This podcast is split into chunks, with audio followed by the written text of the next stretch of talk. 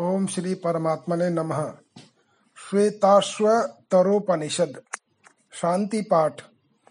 ओम सह नाववतु, सह नौ भुनक्तु, सह वीर्यं करवावहे। तेजस्वी नावधीतमस्तु, माँ विद्विषावहे। ओम शांति शांति शांति। हे परमात्मा, हम आप, गुरु शिष्य दोनों की साथ साथ सब प्रकार से रक्षा करें।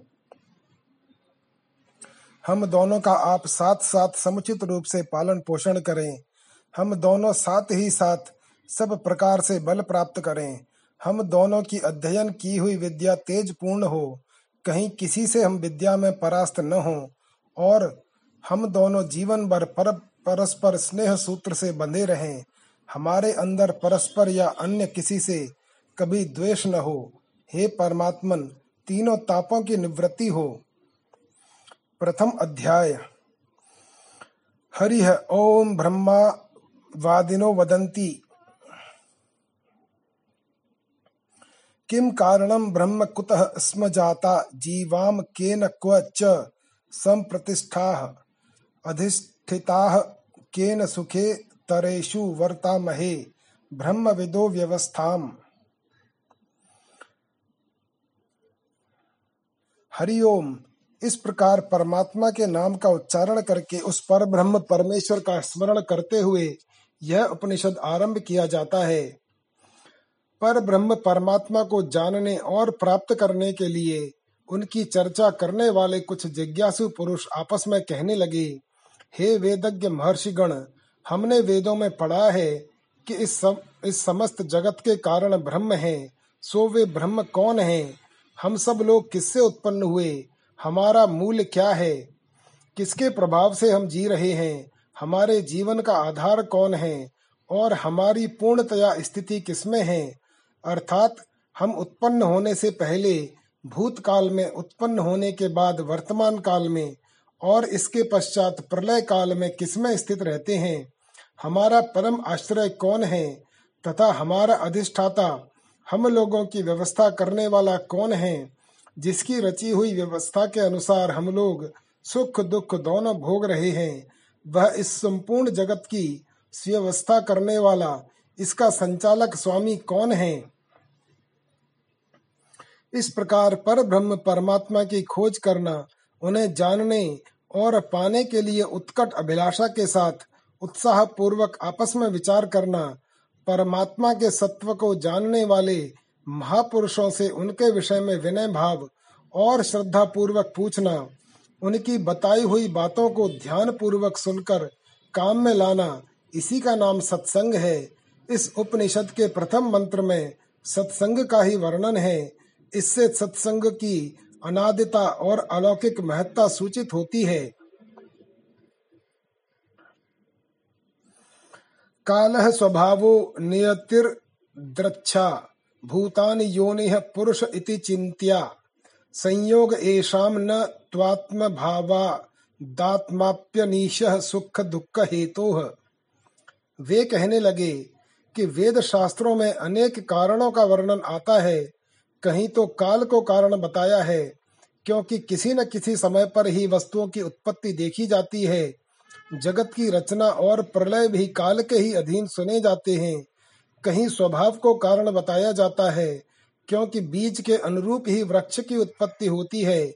जिस वस्तु में जो स्वाभाविक शक्ति है, उसी से उसका कार्य उत्पन्न होता देखा जाता है।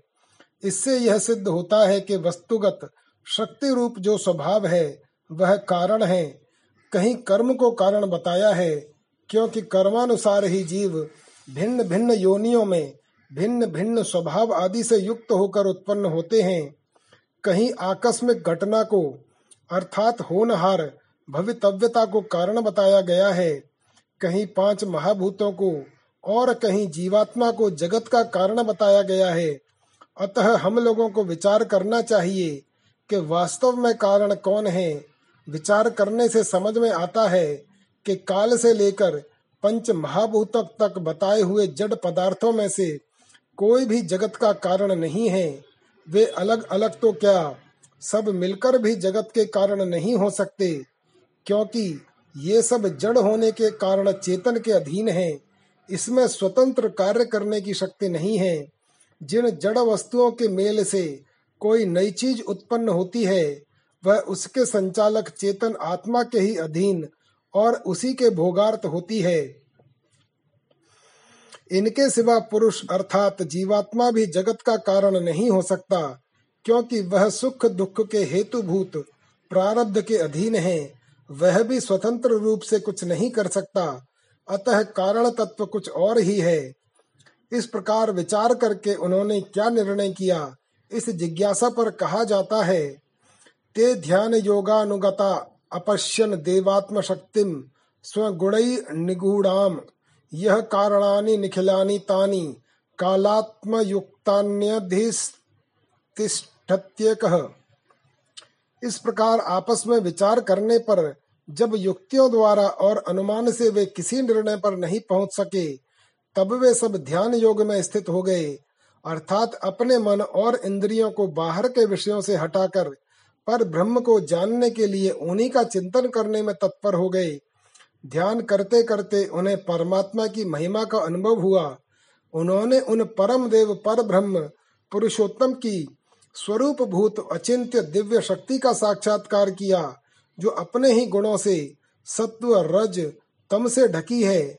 अर्थात जो देखने में त्रिगुणमय प्रतीत होती है, परंतु वास्तव में तीनों गुणों से परे है, तब वे इस निर्णय पर पहुँचे कि काल से लेकर आत्मा तक जितने कारण पहले बताए गए हैं, उन सब कारणों के जो अधिष्ठाता स्वामी हैं, अर्थात वे सब जिनकी आज्ञा और प्रेरणा पाकर, जिनकी उस शक्ति के किसी एक अंश को लेकर अपने अपने कार्यों के करने में समर्थ होते हैं, वे एक सर्वशक्तिमान परमेश्वर ही इस जगत के वास्तविक कारण हैं, दूसरा कोई नहीं है।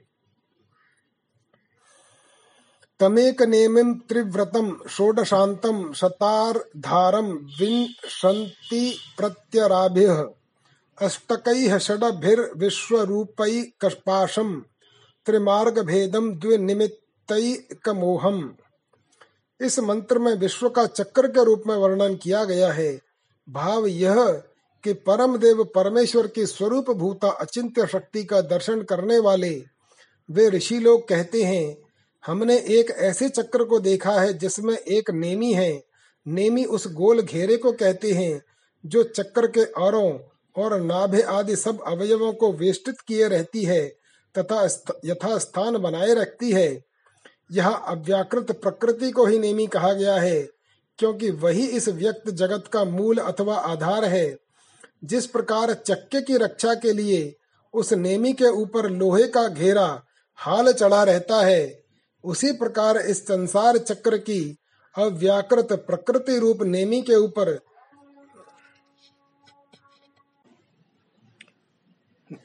सत्व रज और तम, ये तीन गुण ही तीन घेरे हैं। यह पहले ही कह आए हैं कि भगवान की वह अचिंत शक्ति तीन गुणों से ढकी है, जिस प्रकार चक्के की नेमी अलग अलग सिरों के जोड़ से बनती है उसी प्रकार संसार रूप चक्र की प्रकृति रूप नेमी के मन, बुद्धि और अहंकार तथा आकाश, वायु, तेज, जल और पृथ्वी, ये आठ सूक्ष्म तत्व और इनके ही आठ स्थूल रूप इस प्रकार सोलह सिरे हैं, जिस प्रकार चक्र में अरे लगे रहते हैं, जो एक ओर से नेमी के टुकड़ों में जुड़े रहते हैं और दूसरी ओर से चक्के की नाभि में जुड़े होते हैं, उसी प्रकार इस संसार चक्र में अंतकरण के वृत्तियों के पचास भेद तो पचास औरों की जगह हैं और पाँच महाभूतों के कार्य, दस इंद्रियाँ, पाँच विषय और पाँच प्राण, ये बीस सहायक अरों की जगह हैं। इस चक्के में आठ आठ चीज़ों के छह समूह अंग रूप में विद्यमान हैं। इन्हीं को छह अष्टकों के नाम से कहा गया है। जीवों को इस चक्र में बाँध कर रखने वाली अनेक रूपों में प्रकट आसक्ति रूप एक फांसी है। देवयान, पितृयान, और इसी लोक में एक योनि से दूसरी योनि में जाने का मार्ग। इस प्रकार ये तीन मार्ग है पुण्य कर्म और पाप कर्म ये दो इस जीव को इस चक्र के साथ साथ घुमाने में निमित्त हैं, और जिसमें अरे टंगे रहते हैं, उस नाभि के स्थान में अज्ञान है। जिस प्रकार नाभि ही चक्के का केंद्र है, उसी प्रकार अज्ञान इस जगत का केंद्र है।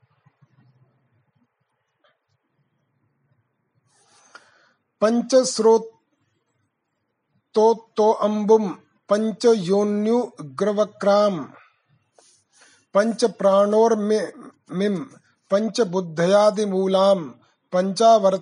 पंच दुःखौघवेगाम पंचाशद भेदाम पंच परवाम धीमह इस मंत्र में संसार का नदी के रूप में वर्णन किया गया है। वे ब्रह्मज्ञ ऋषि कहते हैं, हम एक ऐसी नदी को देख रहे हैं जिसमें पाँच ज्ञानेन्द्रिया ही पाँच स्रोत हैं। संसार का ज्ञान हमें पाँच ज्ञानेन्द्रियों के द्वारा ही होता है। इन्हीं में से होकर संसार का प्रवाह बहता है। इसीलिए इंद्रियों को यहाँ स्रोत कहा गया है। ये इंद्रियाँ पंच सूक्ष्म भूतों से उत्पन्न हुई हैं। इसीलिए इस नदी के पाँच उद्गम स्थान माने गए हैं। इस नदी का प्रवाह बड़ा ही भयंकर है। इसमें गिर जाने से बार बार जन्म मृत्यु का क्लेश उठाना पड़ता है।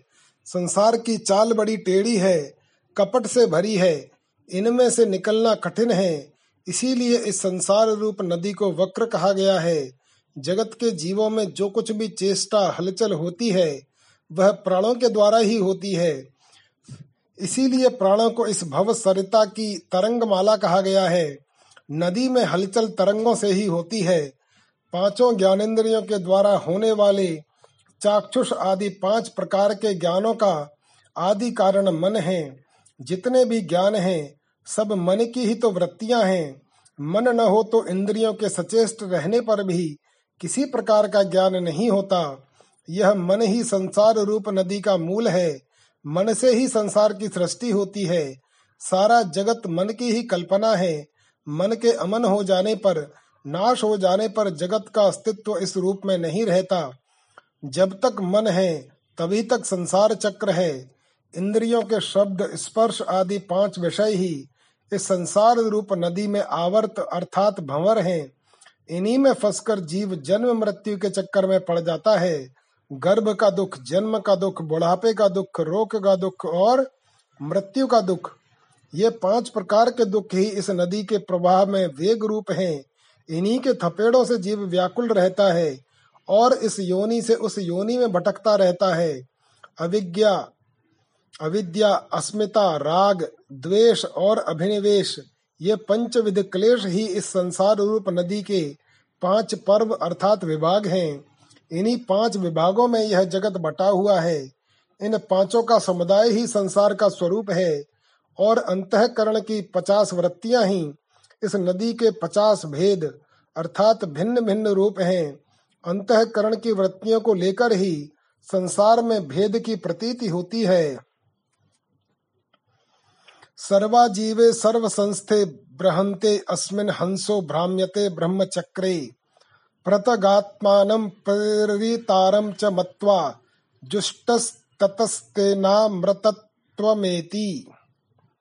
जिसका वर्णन पहले किया जा चुका है जो सबके जीवन निर्वाह का हेतु है और जो समस्त प्राणियों का आश्रय है, ऐसे इस जगत रूप ब्रह्म चक्र में, अर्थात पर ब्रह्म परमात्मा द्वारा संचालित तथा परमात्मा के ही विराट शरीर रूप संसार चक्र में यह जीवात्मा अपने कर्मों के अनुसार उन परमात्मा द्वारा घुमाया जाता है, जब तक यह इसके संचालक को जानकर उनका कृपा पात्र नहीं बन जाता, अपने को उनका प्रिय नहीं बना लेता तब तक इसका इस चक्कर से छुटकारा नहीं हो सकता। जब यह अपने को और सबके प्रेरक परमात्मा को भली भांति पृथक पृथक समझ लेता है कि उन्हीं के घुमाने से मैं इस संसार चक्र में घूम रहा हूँ और उन्हीं की कृपा से छूट सकता हूँ, तब वह उन परमेश्वर का प्रिय बनकर उनके द्वारा स्वीकार कर लिया जाता है। फिर तो वह अमृत भाव को प्राप्त हो जाता है। जन्म मरण रूप संसार चक्र से सदा के लिए छूट जाता है। परम शांति एवं सनातन दिव्य परम धाम को प्राप्त हो जाता है। उद्गीतमेतत् परमं तु ब्रह्म, तस्मिन् स्त्रयं सुप्रतिष्ठाक्षरं च। अत्रांतरम ब्रह्म विदो विदित्वा लीना ब्रह्मणि तत्परा योनि मुक्ताः जिनकी महिमा का वेदों में गान किया गया है, जो पर ब्रह्म परमात्मा सबके सर्वोत्तम आश्रय है। उन्हीं में से तीनों लोकों का समुदाय रूप समस्त विश्व स्थित है। वे ही ऊपर बताए हुए सबके प्रेरक, कभी नाश न होने वाले परम अक्षर, परम देव हैं, जिन्होंने ध्यान योग में स्थित होकर परमात्मा की दिव्य शक्ति का दर्शन किया था। वे वेद के रहस्य को समझने वाले ऋषि लोग, उन सबके प्रेरक परमात्मा को यहाँ अपने हृदय में अंतर्यामी रूप से विराजमान समझकर उन्हीं के परायण होकर, अर्थात सर्वतो भाव से उनकी शरण में जाकर उन्हीं में लीन हो गई और सदा के लिए जन्म मरण रूपी योनि से मुक्त हो गए उनके मार्ग का अनुसरण करके हम सब लोग भी उन्हीं की भांति जन्म मरण से छूटकर परमात्मा में लीन हो सकते हैं। अब उन परमात्मा के स्वरूप का वर्णन करके उन्हें जानने का फल बताया जाता है। संयुक्त क्षरम अक्षरम च व्यक्ता व्यक्तम भरते विश्वमीश। अनीश अनीश्चात्मा बध्यते। भोक्तृ भावाज्य ज्ञात्वा देवम मुच्यते सर्व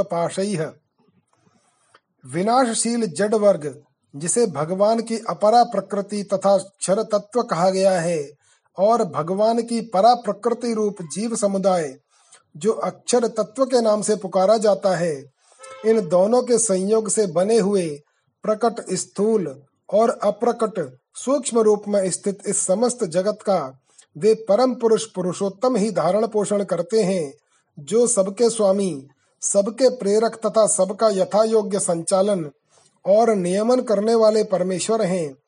जीवात्मा इस जगत के विषयों का भोक्ता बना रहने के कारण प्रकृति के अधीन हो, इसके मोहजाल में फंसा रहता है उन परम देव परमात्मा की ओर दृष्टिपात नहीं करता, जब कभी यह उन सर्व सुहृद परमात्मा की अहेतु की दया से महापुरुषों का संग पाकर, उनको जानने का अभिलाषी होकर पूर्ण चेष्टा करता है, तब उन परम देव परमेश्वर को जानकर सब प्रकार के बंधनों से सदा के लिए मुक्त हो जाता है।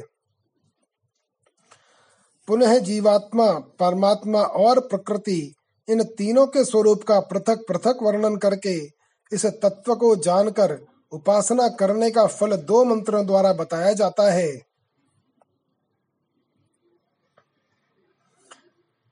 द्वा वजा वीशनीशा वजा ह्येका भोक्त्र भोग्यार्थ युक्ता अनंतश्चात्मा विश्वरूपो ह्य कर, कर्ता त्रयम यदा विन्दते ब्रह्म में ब्रह्म में तत् ईश्वर सर्वज्ञ और सर्वशक्तिमान है। जीव अल्पज्ञ और अल्प शक्ति वाला है। ये दोनों ही अजन्मा हैं। इनके सिवा एक तीसरी शक्ति भी अजन्मा है, जिसे प्रकृति कहते हैं। यह भोक्ता जीवात्मा के लिए उपयुक्त भोग सामग्री प्रस्तुत करती है। यद्यपि ये तीनों ही अजन्मा हैं, अनादि हैं, फिर भी ईश्वर शेष दो तत्वों से विलक्षण हैं। क्योंकि वे परमात्मा अनंत हैं, संपूर्ण विश्व उन्हीं का विराट स्वरूप है। वे सब कुछ करते हुए, संपूर्ण विश्व की उत्पत्ति, पालन और संगार करते हुए भी वास्तव में कुछ करते नहीं, क्योंकि वे कर्तापन के अभिमान से रहित हैं। मनुष्य जब इस प्रकार इन तीनों की विलक्षणता और विभिन्नता को समझते हुए ही इन्हें ब्रह्म रूप में उपलब्ध कर लेता है, अर्थात प्रकृति और जीव तो उन परमेश्वर की प्रकृतियाँ हैं और परमेश्वर इनके स्वामी हैं। इस प्रकार प्रत्यक्ष कर लेता है, तब वह सब प्रकार के बंधनों से मुक्त हो जाता है। पहले आठवें और नवे मंत्र में कहे हुए तीनों तत्वों का स्पष्टीकरण अगले मंत्र में किया जाता है। क्षरम प्रधानम मृताक्षरम हरः, क्षरात्मा नावीशते देव एक तस्याभिध्यानाद योजनात् तत्व भूयश्चान्ते विश्व माया निवृत्ति। प्रकृति तो क्षर अर्थात परिवर्तन होने वाली विनाशशील है और इसको भोगने वाला जीव समुदाय अविनाशी अक्षर तत्व है। इन क्षर और अक्षर, जड़ प्रकृति और चेतन जीव समुदाय दोनों तत्वों पर एक परम देव परमेश्वर शासन करते हैं। वे ही प्राप्त करने के और जानने के योग्य हैं। उन्हें तत्वों से जानना चाहिए। इस प्रकार दृढ़ निश्चय करके उन परम देव परमात्मा का निरंतर ध्यान करने से, उन्हीं में रात दिन संलग्न रहने से और उन्हीं में तन्मय हो जाने से अंत में यह उन्हीं को पा लेता है। फिर इसके संपूर्ण माया की सर्वथा निवृत्ति हो जाती है। अर्थात मायामय जगत से इसका संबंध सर्वथा छूट जाता है। उन परम देव को जानने का फल पुनः बताया जाता है।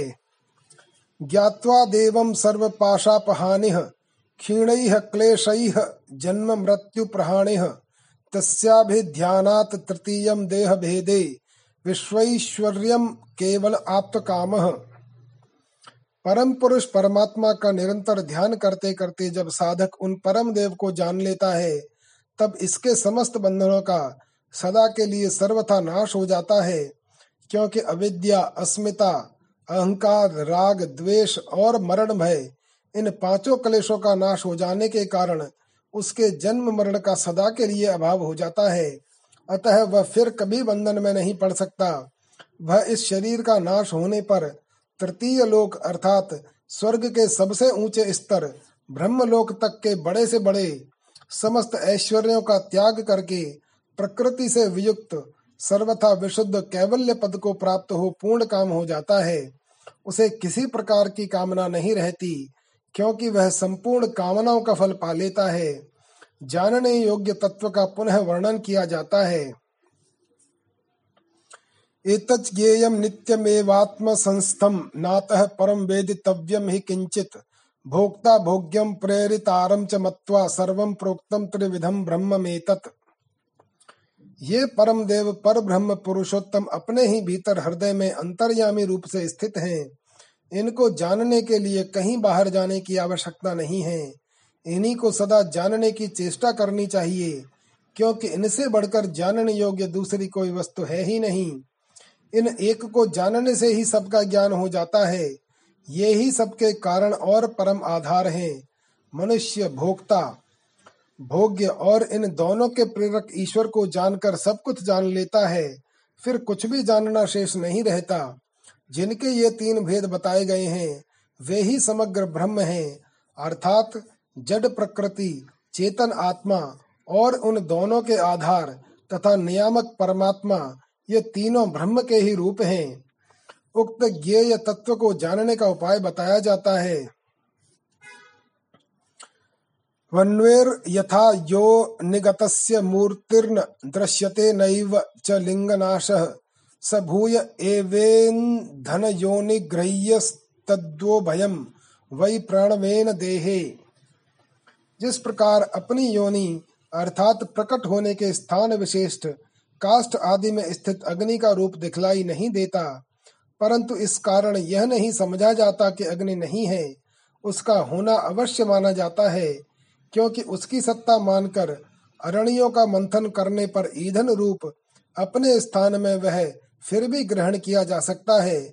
उसी प्रकार उपर्युक्त जीवात्मा और परमात्मा हृदय रूप अपने स्थान में छिपे रहकर प्रत्यक्ष नहीं होते, परंतु ओम के द्वारा साधन करने पर इस शरीर में ही इनका साक्षात्कार किया जा सकता है। इसमें कुछ भी संदेह नहीं है। ओमकार के द्वारा साधक किस प्रकार उन परमात्मा का साक्षात्कार करे, इस जिज्ञासा पर कहा जाता है।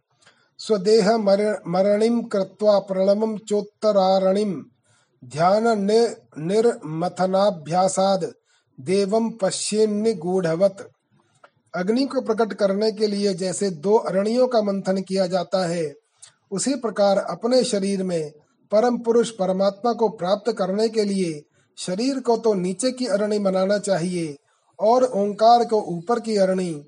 अर्थात, शरीर को नीचे की अरणी की भांति समभाव से निश्चल स्थित करके ऊपर की अरणी की भांति ओमकार का वाणी द्वारा जप और मन से उसके अर्थ स्वरूप परमात्मा का निरंतर चिंतन करना चाहिए। इस प्रकार, इस ध्यान रूप मंथन के अभ्यास से साधक को काष्ट में छिपी हुई अग्नि की भांति अपने हृदय में छिपे हुए परम देव परमेश्वर को देख लेना, प्रत्यक्ष कर लेना चाहिए। तिलेषु तैलम दधनीव सर्पिराप स्वरणीषु चाग्निः। एवमात्मा आत्मनि गृह्यते असौ सत्य नैनम तपसा यो अनुपश्यति। जिस प्रकार तेलों में तेल, दही में घी, ऊपर से सूखी हुई नदी के भीतरी स्रोतों में जल तथा अरणियों में अग्नि छिपी रहती है। उसी प्रकार परमात्मा हमारे हृदय रूप गुफा में छिपे हैं। जिस प्रकार अपने अपने स्थान में छिपे हुए तेल आदि उनके लिए बताए हुए उपायों से उपलब्ध किए जा सकते हैं। उसी प्रकार जो कोई साधक विषयों से विरक्त होकर सदाचार, सत्य भाषण तथा संयम रूप तपस्या के द्वारा साधन करता हुआ पूर्वोक्त प्रकार से उनका निरंतर ध्यान करता रहता है। उनके द्वारा वे परब्रह्म परमात्मा भी प्राप्त किए जा सकते हैं। सर्वव्यापी नमात्मानं क्षीरे सर परिवार्पितम्। आत्मविद्यात्तपोमूलं तद ब्रह्मोपनिषद परम। तद ब्रह्मोपनिषद परम। आत्मविद्या और तप जिनकी प्राप्ति के मूलभूत साधन हैं तथा जो दूध में स्थित घी की भांति सर्वत्र परिपूर्ण है, उन सर्वांतरयामी परमात्मा को वह पूर्वोक्त साधन जान लेता है। वे ही उपनिषदों में वर्णित परम तत्व ब्रह्म है। वे ही उपनिषदों में पर वर्णित परम तत्व ब्रह्म है। प्रथम अध्याय समाप्त। द्वितीय अध्याय। पहले अध्याय में परम देव परमात्मा के साक्षात्कार का प्रधान उपाय ध्यान को बताया गया। उस ध्यान की प्रक्रिया बताने के लिए दूसरा अध्याय आरंभ किया जाता है। इसमें पहले ध्यान की सिद्धि के लिए पाँचों मंत्रों में परमेश्वर से प्रार्थना करने का बताया गया है। युञ्जान प्रथमं मनस्तत्त्वाय सविता धियः अग्नेर अग्नेर्ज्योतिर्निचाय्य पृथिव्या अध्याभरत। सबको उत्पन्न करने वाले परमात्मा पहले हमारे मन और बुद्धि की वृत्तियों को तत्व की प्राप्ति के लिए अपने दिव्य स्वरूप में लगाएँ और अग्नि आदि इंद्रियाभिमानी देवताओं की जो विषयों को प्रकाशित करने की सामर्थ्य है, उसे दृष्टि में रखते हुए बाह्य विषयों से लौटाकर हमारी इंद्रियों में स्थिरता पूर्वक स्थापित कर दें, जिससे हमारी इंद्रियों का प्रकाश बाहर न जाकर बुद्धि और मन की स्थिरता में सहायक हो। युक्तेन मनसा वयम देवस्य सवितुः सवे, सुवर्गे याय शक्तिया। हम लोग सबको उत्पन्न करने वाले, परम देव परमेश्वर की आराधना रूप यज्ञ में लगे हुए मन के द्वारा परमानंद प्राप्ति के लिए पूर्ण शक्ति से प्रयत्न करें। अर्थात हमारा मन निरंतर भगवान की आराधना में लगा रहे और हम भगवत प्राप्ति जनित परमानंद की अनुभूति के लिए पूर्ण शक्ति से प्रयत्नशील रहें। युक्त्वाय मनसा देवान सुवर यतो धिया दिवम। बृहज्योतिः करिष्यतः सविता प्रसुबातितान वे सबको उत्पन्न करने वाले परमेश्वर, मन और इंद्रियों के अधिष्ठाता देवताओं को, जो स्वर्ग आदि लोकों में और आकाश में विचरने वाले तथा बड़ा भारी प्रकाश फैलाने वाले हैं, हमारे मन और बुद्धि से संयुक्त करके हमें प्रकाश प्रदान करने के लिए प्रेरणा करें। ताकि हम उन परमेश्वर का साक्षात्कार करने के लिए ध्यान करने में समर्थ हों। हमारे मन, बुद्धि और इंद्रियों में प्रकाश फैला रहे। निद्रा, आलस्य और अकर्मण्यता आदि दोष हमारे ध्यान में विघ्न न कर सकें। युंजते मन उत युंजते धियो विप्रा विप्रस्य बृहतो विपश्चित। विहोत्रा दधे वयुना विदेक। इन्मही देवस्य सवितुः परिष्टुतिः। जिन पर ब्रह्म परमात्मा में श्रेष्ठ बुद्धि वाले ब्राह्मण आदि अधिकारी मनुष्य अपने मन को लगाते हैं, तथा सब अपनी सब प्रकार की बुद्धि वृत्तियों को भी नियुक्त करते हैं।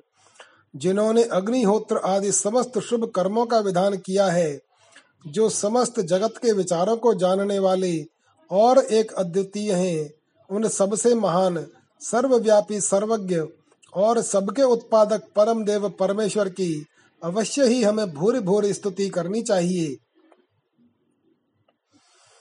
युजे वाम ब्रह्म पूर्व्यम नमो भिर्वि श्लोक एतु पथ्येव सूरेह शृणवन्तु विश्वे अमृतस्य पुत्रा आए धामानि दिव्यानि तस्थुः।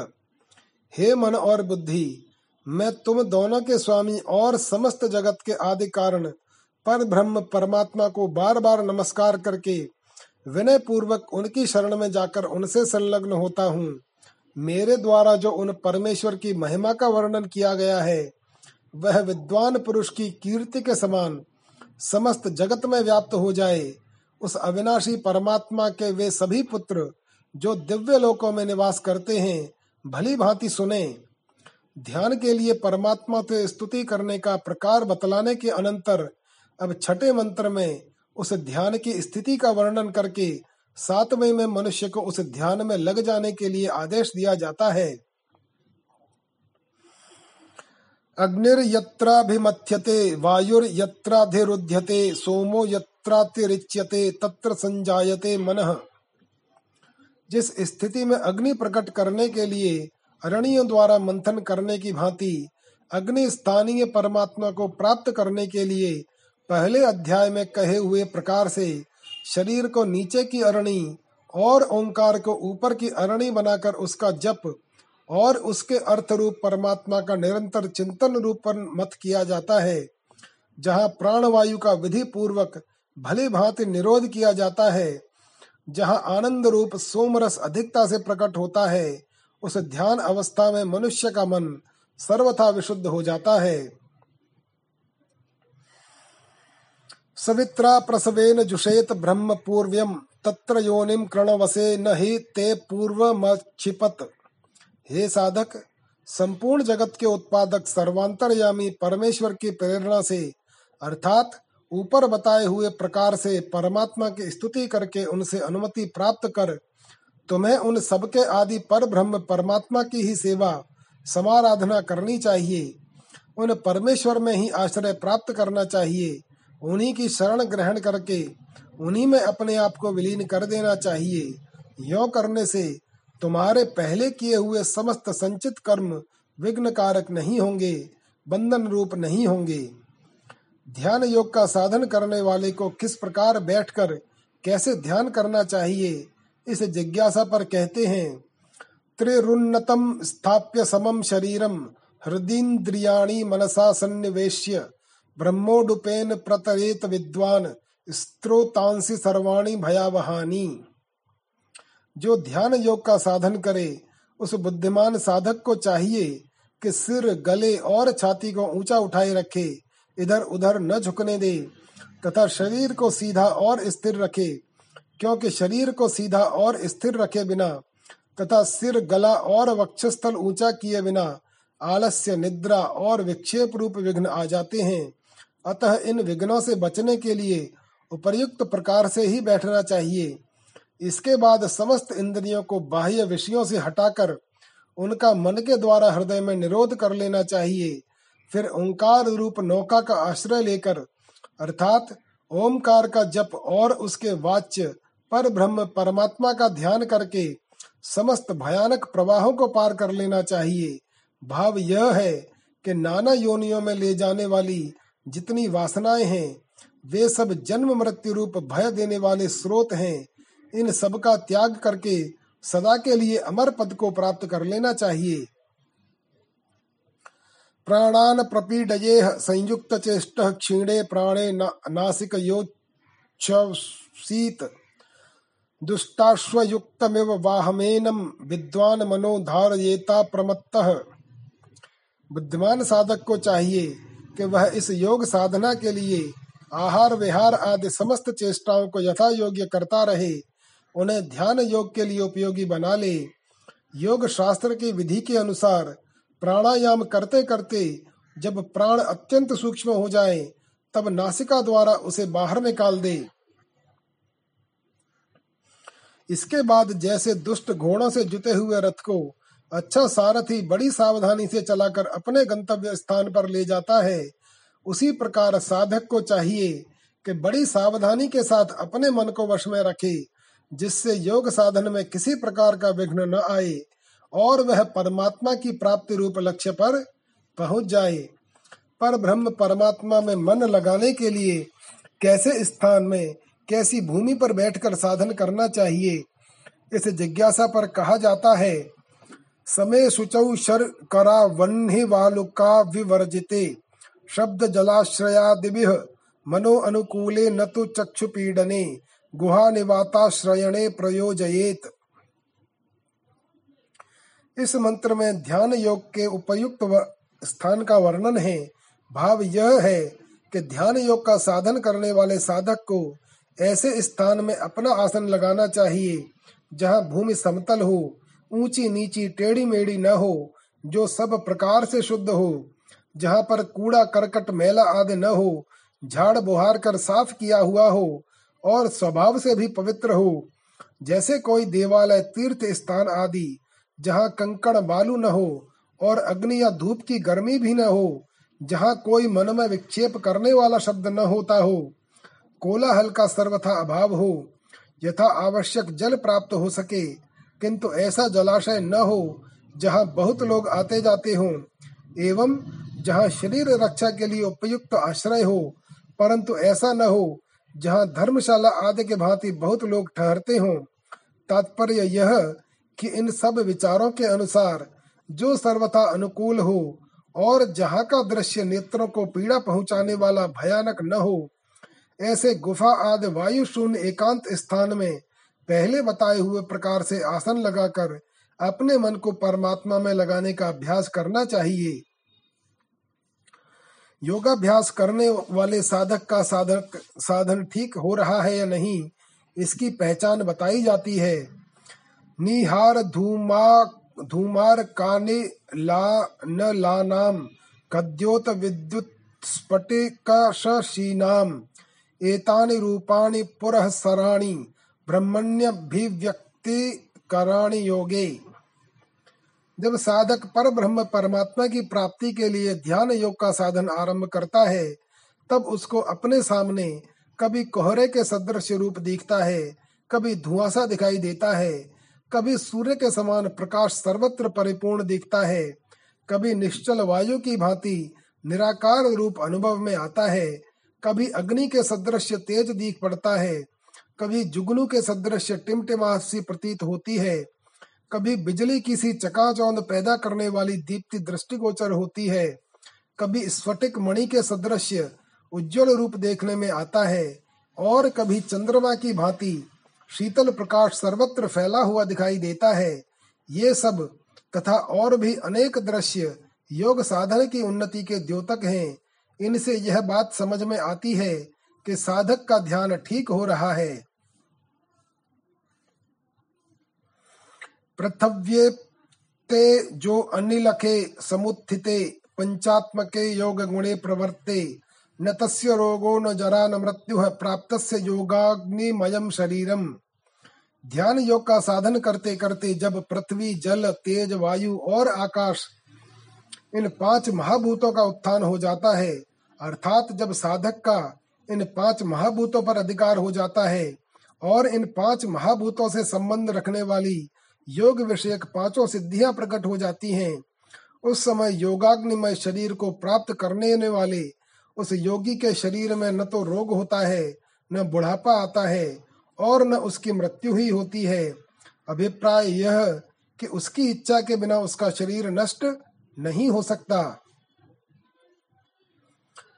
लघुत्वमारोग्यं लोलुपत्वं वर्ण वर्णप्रसादं स्वर स्वरसौष्ठवं च। गन्धः शुभो मूत्रपुरीशमल्पं योग प्रवृत्तिम प्रथमां वदन्ति। भूतों पर विजय प्राप्त करने वाले ध्यान योगी में पूर्वोक्त शक्तियों के सिवा और भी शक्तियाँ आ जाती हैं। उदाहरणतः उसका शरीर हल्का हो जाता है। शरीर में भारीपन या आलस्य का भाव नहीं रहता। वह सदा ही निरोग रहता है। उसे कभी कोई रोग नहीं रहता। भौतिक पदार्थों में उसकी आसक्ति नष्ट हो जाती है। कोई भी भौतिक पदार्थ सामने आने पर उसके मन और इंद्रियों का, उसकी ओर आकर्षण नहीं होता। उसके शरीर का वर्ण उज्जवल हो जाता है, स्वर अत्यंत मधुर और स्पष्ट हो जाता है। शरीर में से बहुत अच्छी गंध निकलकर सब और फैल जाती है। मल और मूत्र बहुत ही स्वल्प मात्रा में होने लगते हैं। ये सब योग मार्ग की प्रारंभिक सिद्धियाँ हैं, ऐसा योगी लोग कहते हैं। यथैव बिंबम मृदयोपलिप्तम तेजो वयम भ्राजते तत् सुधांतम तद्वा आत्म तत्व प्रसमीक्ष देही।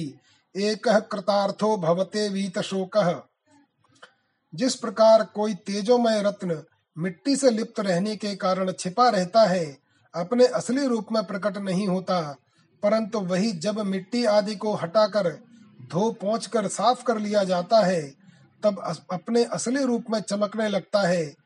उसी प्रकार इस जीवात्मा का वास्तविक स्वरूप अत्यंत स्वच्छ होने पर भी अनंत जन्मों में किए हुए कर्मों के संस्कारों से मलिन हो जाने के कारण प्रत्यक्ष प्रकट नहीं होता।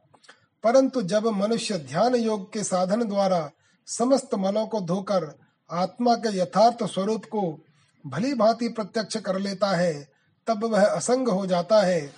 अर्थात उसका जो जड़ पदार्थों के साथ संयोग हो रहा था उसका नाश होकर वह कैवल्य अवस्था को प्राप्त हो जाता है, तथा उसके सब प्रकार के दुखों का अंत होकर वह सर्वथा कृत कृत्य हो जाता है, उसका मनुष्य जन्म सार्थक हो जाता है। यदा आत्मतत्वेन तु ब्रह्मतत्त्वं दीपोपमेनेह युक्तः प्रपश्येत अजम ध्रुवम सर्वतत्वैरविशुद्धम ज्ञात्वा दैवम उच्यते सर्वपाशैः। फिर जब वह योगी इसी स्थिति में दीपक के सदृश निर्मल प्रकाशमय पूर्वोक्त आत्म तत्व के द्वारा ब्रह्म तत्व को भली भांति देख लेता है, अर्थात उन पर ब्रह्म परमात्मा को प्रत्यक्ष कर लेता है, तब उन जन्म आदि समस्त विकारों से रहित, अचल और निश्चित, तथा समस्त तत्वों से असंग, सर्वथा विशुद्ध परम देव परमात्मा को तत्व से जानकर सब प्रकार के बंधनों से सदा के लिए छूट जाता है।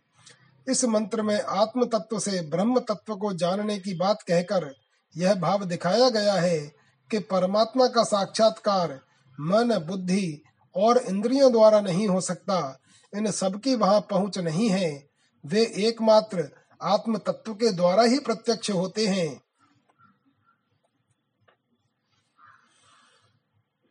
एष देव प्रदिशो अनुसर्वा पूर्वो जाता स उ गर्भे अंतः स एव जातः स जनिष्यमाणः प्रत्यड जनास्तिष्ठति सर्वतो मुखः।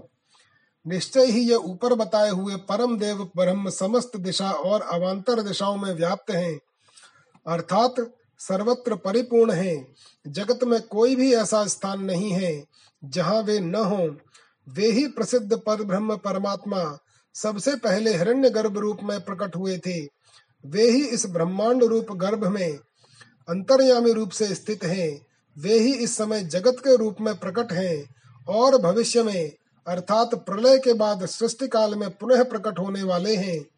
ये समस्त जीवों के भीतर अंतर्यामी रूप से स्थित हैं तथा सब ओर मुख वाले, अर्थात सबको सब ओर से देखने वाले हैं। यो देवो अग्नौ यो अप्सु यो विश्वम भुवन मा विशे विवेश। य औषधीषु यो वनस्पतिषु तस्मै देवाय नमो नमः। जो सर्वशक्तिमान, पूर्ण ब्रह्म, परम देव अग्नि में है, जो जल में है, जो समस्त लोकों में अंतर्यामी रूप से प्रविष्ट हो रहे हैं, जो औषधियों में है और जो वनस्पतियों में है, अर्थात जो सर्वत्र परिपूर्ण है, जिनका अनेक प्रकार से पहले वर्णन कराए हैं, उन परम देव परमात्मा को नमस्कार है। नमस्कार है। द्वितीय अध्याय समाप्त। ओम नमो भगवते वासुदेवाय।